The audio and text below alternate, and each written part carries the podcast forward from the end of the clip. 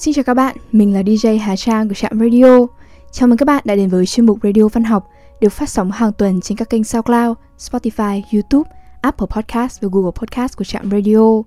Hiện nay chúng mình đã thành lập nhóm Facebook có tên nơi ấp ủ những tâm hồn văn chương. Mời các bạn cùng tham gia để thảo luận về văn học và đừng quên trả lời các câu hỏi để admin duyệt vào nhóm nhé.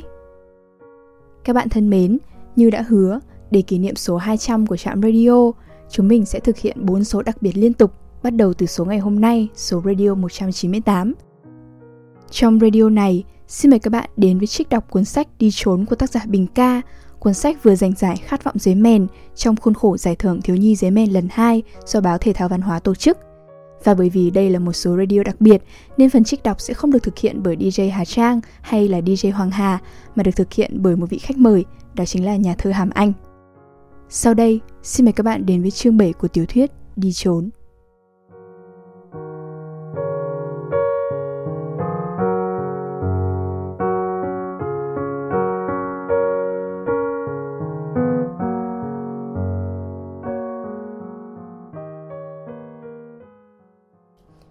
Hổ mang chúa.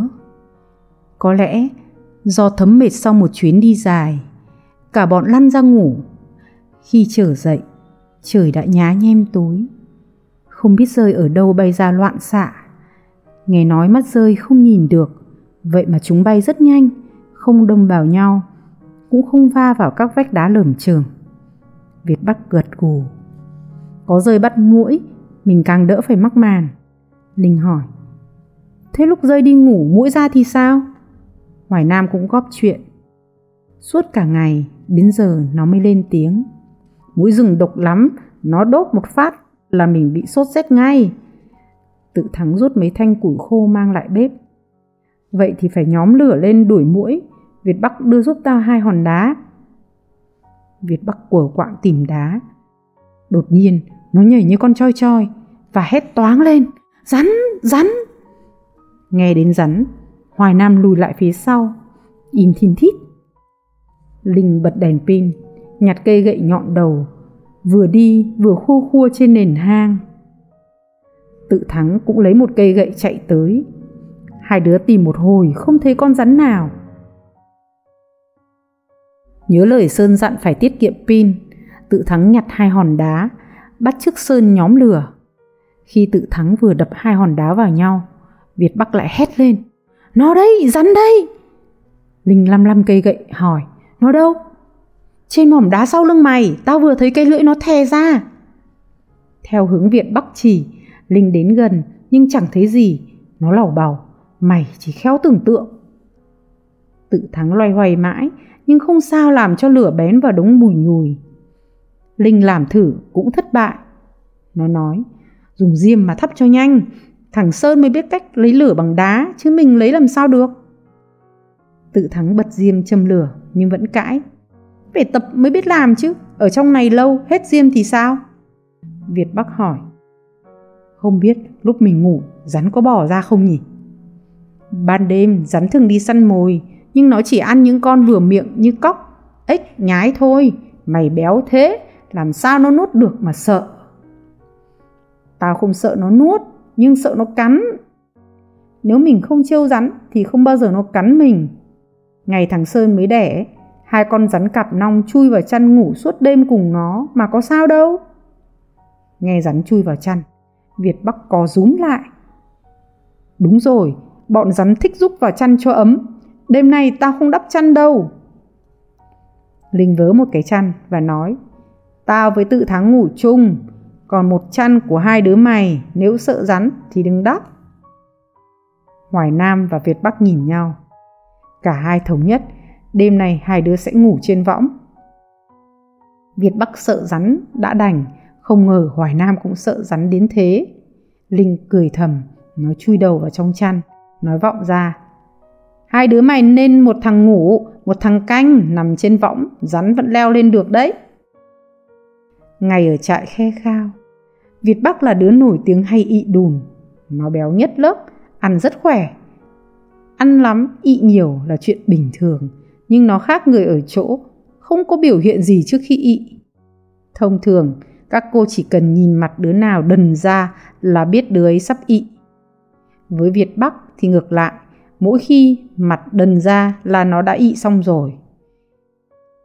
Khi chuyển từ Khe Khao về trại nhi đồng miền Bắc, Việc Bắc vẫn nổi tiếng về chuyện ị. Ngày đó, trại mới thành lập do chuyển đổi từ khu nhà nghỉ cuối tuần của các sĩ quan Pháp thành trại trẻ nên không đủ chỗ cho các cháu đi vệ sinh. Bể nước tưới cây ở vườn hoa được cải tạo thành chỗ đi ị. Đó là một cái bể xi măng, nửa nổi, nửa chìm, thành cao 50 phân, dài khoảng 20 mét. Sàn dốc về cuối được ngăn đôi theo chiều dọc bằng tường gạch.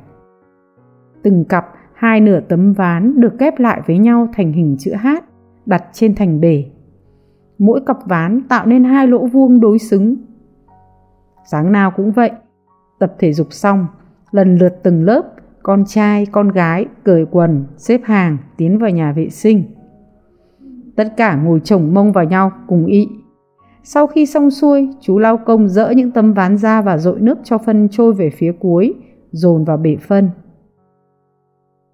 Theo quy định, bạn nào xong thì giơ tay để cô dẫn ra bức tường có gắn các vòi nước bên ngoài rửa.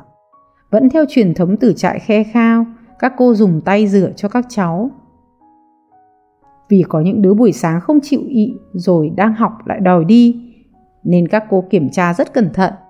Nhiều hay ít, đứa nào cũng phải có sản phẩm. Chỉ khi tất cả đều hoàn thành nhiệm vụ, lớp mới được đi ăn sáng. Thảo luôn là đứa ị lâu nhất. Các bạn xong hết rồi, nó vẫn ngồi. Hôm nào cả lớp cũng phải chờ nó. Một lần, nhân lúc cô dẫn bạn đi rửa, Việt Bắc ị hộ Thảo. Chót lọt vài lần, thấy hay, nhiều đứa bắt trước. Từ đó, sinh ra trò ị hộ. Đứa nào cũng sẵn sàng giúp bạn để nhanh được đi ăn. Có đứa còn ị vào lỗ trống để cho đứa không ị được chuyển sang.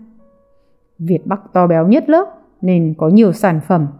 Đứa nào không ị được là nó giúp đỡ. Có hôm nó ị hộ cho hai đứa. Một lần Việt Bắc bị táo bón, nhân lúc cô dẫn tự thắng đi rửa, nó cầu cứu. Bạn nào ị hộ Việt Bắc với? Lúc đó, trừ Thảo, tất cả đều đã ị xong, chỉ chờ cô quay vào là giơ tay xin dẫn ra ngoài. Thảo biết Việt Bắc xin nhưng lờ đi, Đến khi Việt Bắc năn nỉ thì nó dai giọng. Sao hôm nọ Thảo xin kẹo anh Việt Bắc không cho, hôm nay lại còn nhờ Thảo. Nói rồi, nó ngồi nhần nha ị nốt chỗ giờ. Việt Bắc rất tức tối. Ở lớp, nó là đứa có nhiều kẹo nhất vì má làm ở cửa hàng cung cấp tông đản. Tuy không chịu chia kẹo cho mọi người, nhưng mỗi khi ăn chẳng may bị bạn nào phát hiện, Việt Bắc cũng cho cắn một tí Thảo không nhớ tới những lần nó cho ăn chung, chỉ nhớ lần nó không cho để trả thù. Là đứa ị giỏi nhất lớp, khi mọi người cần nó giúp đỡ vô tư, thế mà khi nó cần không một ai chịu hỗ trợ. Sau hôm đó, Việt Bắc không ị giúp ai nữa, đứa nào cần thì phải vay. Từ đó, trong lớp sinh ra trò vay cứt. Ai cũng muốn cho nhiều người vay để khi cần còn đòi được Sáng sáng, hoạt động vay, trả nợ, gán nợ, đòi nợ và quỵt nợ trong nhà vệ sinh diễn ra sôi nổi. Việt Bắc là đứa có nhiều người vay gất nhất lớp. Có bạn, mấy chục năm sau gặp lại, vẫn bị nó nhắc nhở món nợ từ thế kỷ trước. Tối nay, cũng vì chuyện đi ị của Việt Bắc mà dẫn tới một cuộc đụng độ kinh hoàng ở Hồ Mây với rắn hổ mang chúa. Do lạ chỗ, nằm mãi chẳng đứa nào ngủ được. Nửa đêm, Việt Bắc kêu đau bụng muốn đi vệ sinh. Tự thắng rút một thanh củi trong bếp lửa đưa nó, dặn ra phía ngoài cửa hang, càng xa càng tốt. Việt Bắc sợ ma, lắc đầu quầy quậy. Nó đi vào bên trong. Được một lát, Việt Bắc gọi vọng ra xin giấy lau. Tự thắng cáu. Mày cứ như ông tướng, đi ị cũng phải có người hầu, ở đây làm gì có giấy. Tuy nói vậy, nhưng tự thắng vẫn cầm đèn pin ra cửa hang ngắt mấy cái lá. Không hầu nó thì chính mình lại phải ngửi. Tự thắng vừa ra ngoài việt bắc bỗng rú lên cứu tao với! Linh chồm dậy vơ cây gậy và rút thanh củi đang cháy chạy vào. Một đôi rắn đang cuốn lấy nhau gần chỗ việt bắc. Linh chưa bao giờ nhìn thấy những con rắn to như vậy. Có lẽ mỗi con dài trên dưới 5 mét. Nó bảo Việt Bắc, ngồi yên đấy để tao đuổi chúng nó đi. Đánh chết nó đi, mày đuổi nó bò vào chỗ tao thì sao? Linh lưỡng lự, đi bắt rắn với Sơn mãi nên nó biết khi bị tấn công, rắn thường ngóc đầu lên tự vệ. Hổ mang có thể nâng một phần ba thân trước lên khi đối diện với kẻ thù. Hai con này ngóc dậy, miệng của nó ít nhất cao ngang mặt người. Linh đã chứng kiến những cú mổ của rắn hổ mang nhanh thế nào nên cũng e rè. Đối đầu với một con đã phải cực kỳ thận trọng, huống hổ đánh một lúc hai con. Nhưng nếu dùng gậy xua, có thể chúng sẽ bò về phía Việt Bắc. Lúc đó, chắc chắn Việt Bắc sẽ nhảy loạn lên, khiến đôi rắn nghĩ nó tấn công chúng. Loại rắn này cắn có trời cứu. Lình gác cây củi đang cháy dở lên gờ đá, hít một hơi dài, bước vào khoảng trống giữa Việt Bắc và hai con rắn. Nhè đầu chúng đánh xuống. Do mặt hang bấp mô nên những cú vụt của Linh không như mong muốn. Đôi rắn tách nhau ra, trườn đi. Linh đuổi theo, nhằm đầu con nhỏ hơn vụt tới tấp. May mà sáng nay Linh đã chặt mấy cái cây làm vũ khí. Nếu không có cây gậy dài, nặng, vừa tầm tay, chưa chắc nó dám đánh nhau với những con rắn khổng lồ này. Dưới những cú đánh liên tiếp của Linh, con rắn quằn quại. Linh nghe thấy những tiếng rít khè khè. Sơn nói, khi rắn rít lên là lúc nó đang cực kỳ giận dữ. Chợt Linh cảm thấy ớn lạnh. Nó cảm giác từ trong bóng tối, một ngọn giáo đen phóng thẳng vào mặt mình. Theo bản năng, Linh vung gậy lên và lùi về phía sau liền mấy bước. Mãi về sau, Linh vẫn không thể nào hình dung được phản xạ của cơ thể trong lúc đó. Nó đã vung cây gậy lên hất con rắn đi, hay nó đã né người sang một bên khiến con rắn mổ trượt, sau đó mới vung gậy hất văng nó. Hóa ra, tiếng khè khè Linh nghe thấy là của con rắn đực. Mải tập trung giết con cái, Linh không để ý, con đực đã quay lại tấn công mình. Cú mổ của nó như một tia chớp sượt qua bên má. Chỉ nhờ phản xạ theo linh cảm mà Linh thoát cú ngoạn của tử thần. Con rắn uốn lượn trên sàn đá, đầu vẫn ngóc cao. Cổ họng tiếp tục phát ra những tiếng khè khè. Mang nó bành to, cái lưỡi trẻ đảo qua đảo lại giữa cặp răng nanh nhọn hoắt, hướng đôi mắt đen tròn vô cảm vào đối thủ. Khi rắn đang giao phối, nếu bị phá đám, chúng sẽ rất hung dữ. Mùa rắn sinh sản là thời gian trong làng có nhiều người bị rắn cắn nhất. Thực ra, chả riêng gì rắn, mọi loại động vật trên trái đất đều hung dữ khi đến kỳ giao phối, vì chúng phải chiến đấu một mất một còn để tranh giành bạn tình. Con người cũng không đứng ngoài quy luật đó, nhưng khác với các loài động vật khác, con người là giống duy nhất trên trái đất có tiếng nói và chữ viết, nên họ thay dần việc đánh nhau để chiếm đoạt bạn tình bằng cách tán tỉnh và làm thơ. Cú đánh của Linh đã kích thích bản năng săn mồi của con rắn, trong ánh lửa nhập nhoạng, thân hình vươn cao mạnh mẽ, ánh mắt lạnh lẽo trong tư thế chuẩn bị ra đòn, khiến con rắn chúa có một vẻ rất kiêu hùng. Cái lưỡi trẻ liên tục thò ra thụt vào. Lưỡi loài rắn giống như cơ quan khiếu giác, dùng đánh hơi các mùi vị xung quanh để tìm kiếm con mồi và nhận biết kẻ thù. Linh nhớ mỗi lần bắt rắn, bao giờ Sơn cũng tìm cách chịt đầu rắn xuống khi nó đang trườn, không lao vào lúc nó đã ngóc lên, chuẩn bị tấn công. Cú thoát hiểm đầy may mắn khiến Linh thận trọng. Nó cầm chắc cây gậy, lùi thêm hai bước, mắt dõi theo từng chuyển động của con rắn một cách kiên nhẫn. Sự kiên nhẫn khi đối đầu với những thứ có khả năng giết chết mình là một trong những đức tính sống còn mà tổ tiên đã truyền lại cho các thế hệ sau trong suốt quá trình tiến hóa. Từ khi biết đứng lên bằng đôi chân, cái làm cho con người chiến thắng các loài thú dữ trong những cuộc săn tanh mùi máu không phải là sức mạnh của nọc độc hay móng vuốt mà là sự toan tính lạnh lùng. Một lúc sau, thấy không còn dấu hiệu nguy hiểm, con hổ mang hạ thân xuống sàn đá, từ từ trườn đi. Linh nhận ra ngay cơ hội để giết chết con rắn khổng lồ. Nó siết chặt cây gậy trong tay, bước lên. Nghĩ mình đã đánh chết con rắn cái, Linh quyết định giết nốt con đực để diệt trừ hậu họa, không cho nó có cơ hội quay lại trả thù. Nhưng Linh đã nhầm. Do sản đá mấp mô, những cú đánh của Linh chỉ khiến con rắn cái bị thương chứ không làm dập đầu nó. Nhìn đôi rắn cùng nhau chậm rãi trườn về phía hang sâu, Linh bỗng có một cảm giác rất lạ. Đó là sự tôn trọng tự động nảy sinh trước một đối thủ xứng đáng, kẻ có khả năng giết chết mình. Nếu con rắn không quay lại cứu, chắc chắn bạn nó đã bị Linh giết chết. Nghe tiếng ồn ào, tự thắng chạy vào, Linh chỉ đôi rắn.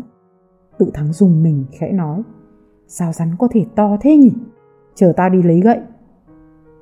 Linh phẩy tay, để cho chúng nó đi. Trở lại bếp lửa, Việt Bắc hoa chân múa tay kể lại chuyện Linh đánh nhau với rắn. Tự thắng hỏi Linh, sao lúc đó mày lại bảo tha cho chúng nó? Linh im lặng. Nó nghĩ nếu nói thật là mình có thiện cảm với con rắn, mọi người sẽ cười. Việt Bắc xì một cái. Tha đâu mà tha, nó sợ thì có. Có một quả tim rắn bé tí ông Hải đưa cho, nó cũng không dám nuốt. Linh dùng mình, khẽ quẹ một tiếng. Hoài Nam vẫn ngồi im thiên thít từ đầu, giờ mới lên tiếng. Mày sợ, đúng không? Linh nhớ lại khoảnh khắc lưỡng lự khi bước vào khoảng trống giữa Việt Bắc và đôi rắn khổng lồ, và lúc bị con rắn bất ngờ mổ thẳng vào mặt. Nó gật đầu.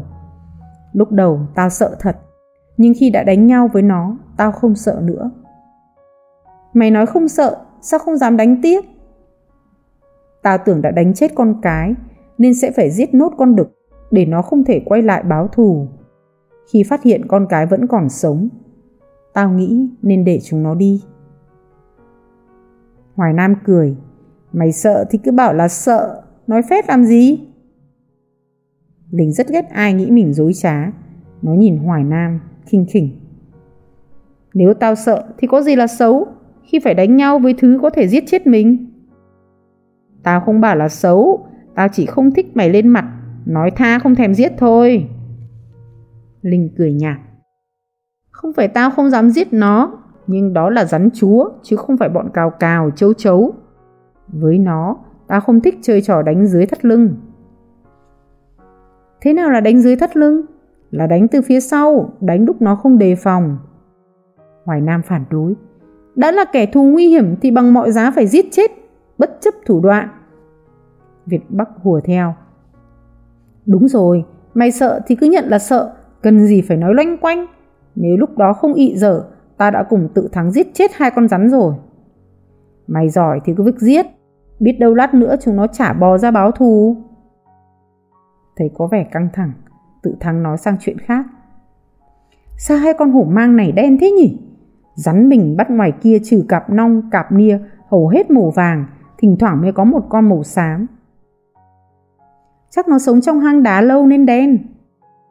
Con này chắc là rắn chúa, tao nghĩ nó phải dài 5-6 mét. Lần đầu tiên tao thấy rắn to thế này, nếu nó không ngóc đầu, bành mang, tao đã nghĩ đó là con chăn. Hóa ra, những đứa to mồm nói người khác sợ cái gì lại là những đứa sợ cái đó nhất. Đêm đó, Việt Bắc và Hoài Nam dứt khoát không chịu cho tự thắng tắt lửa vì sợ hai con rắn quay lại báo thù. Dù tự thắng thuyết phục, phân tích, động viên, dỗ dành kiểu gì, hai đứa vẫn bó gối ngồi thức chờ sáng. Tự thắng bực mình, đem tích rắn báo thù nghe được từ ông Hải rắn ra kể cho hai đứa sợ luôn một thể. Chuyện có một ông đồ cho học trò phát cỏ trong vườn để cất lớp. Đêm hôm đó, ông mơ thấy một người phụ nữ dẫn bầy con nhỏ đến, xin thư thả cho ít hôm vì chưa tìm được chỗ rời nhà. Ông nhận lời và tỉnh giấc, băn khoăn không hiểu nguyên cớ gì lại mơ như vậy. Sáng hôm sau, học trò của ông phát cỏ, thấy một bầy rắn con, bèn đập chết. Đêm về, ông đồ ngồi đọc sách, bỗng một giọt máu từ trên cao nhỏ xuống, đúng vào chữ tộc. Máu thấm qua ba trang sách. Ngẩng lên, ông thấy một con rắn vắt ngang trên xà nhà. Một thời gian sau, gia đình ông gặp họa chu di tam tộc. Đêm trong hang càng khuya càng lạnh. Chốc chốc lại nghe một tiếng chóe vang lên rồi tắc nghẹn. Giọng tắc kè lúc thì nhát một, khi thì dồn dập như cắn vào đêm, càng làm cho cảnh vật thêm lạnh lẽo. Việt Bắc và Hoài Nam nhìn đâu cũng tưởng tượng thấy cảnh rắn sắp bò ra trả thù, càng sợ rúm gió. Mặc tự thắng và Linh ngủ tít thò lò, hai đứa thay nhau, cho củi vào bếp để giữ lửa, cho tới lúc không thể nào cưỡng được cơn buồn ngủ.